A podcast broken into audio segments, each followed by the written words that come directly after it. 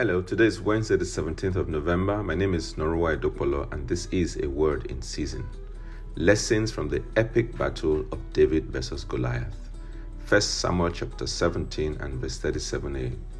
The Lord who rescued me from the claws of the lion and the bear will rescue me from this Philistine. What is your experience with God? If you have never believed God for the healing of headache, it might be challenging to start with raising the dead. If you have never trusted God for a dollar, starting with a million dollars might be an uphill task. The challenge is not with God. Look up Mark chapter 4, verse 28 for a deeper understanding of this. Shall we pray?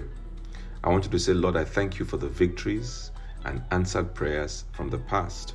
I go forward against this new challenge in your name, and I claim victory in the name of the Lord Jesus. Amen. I'd like to encourage you to please share this word. And as you do so, the Lord will bless you. He will remember you for good. In Jesus' name, amen.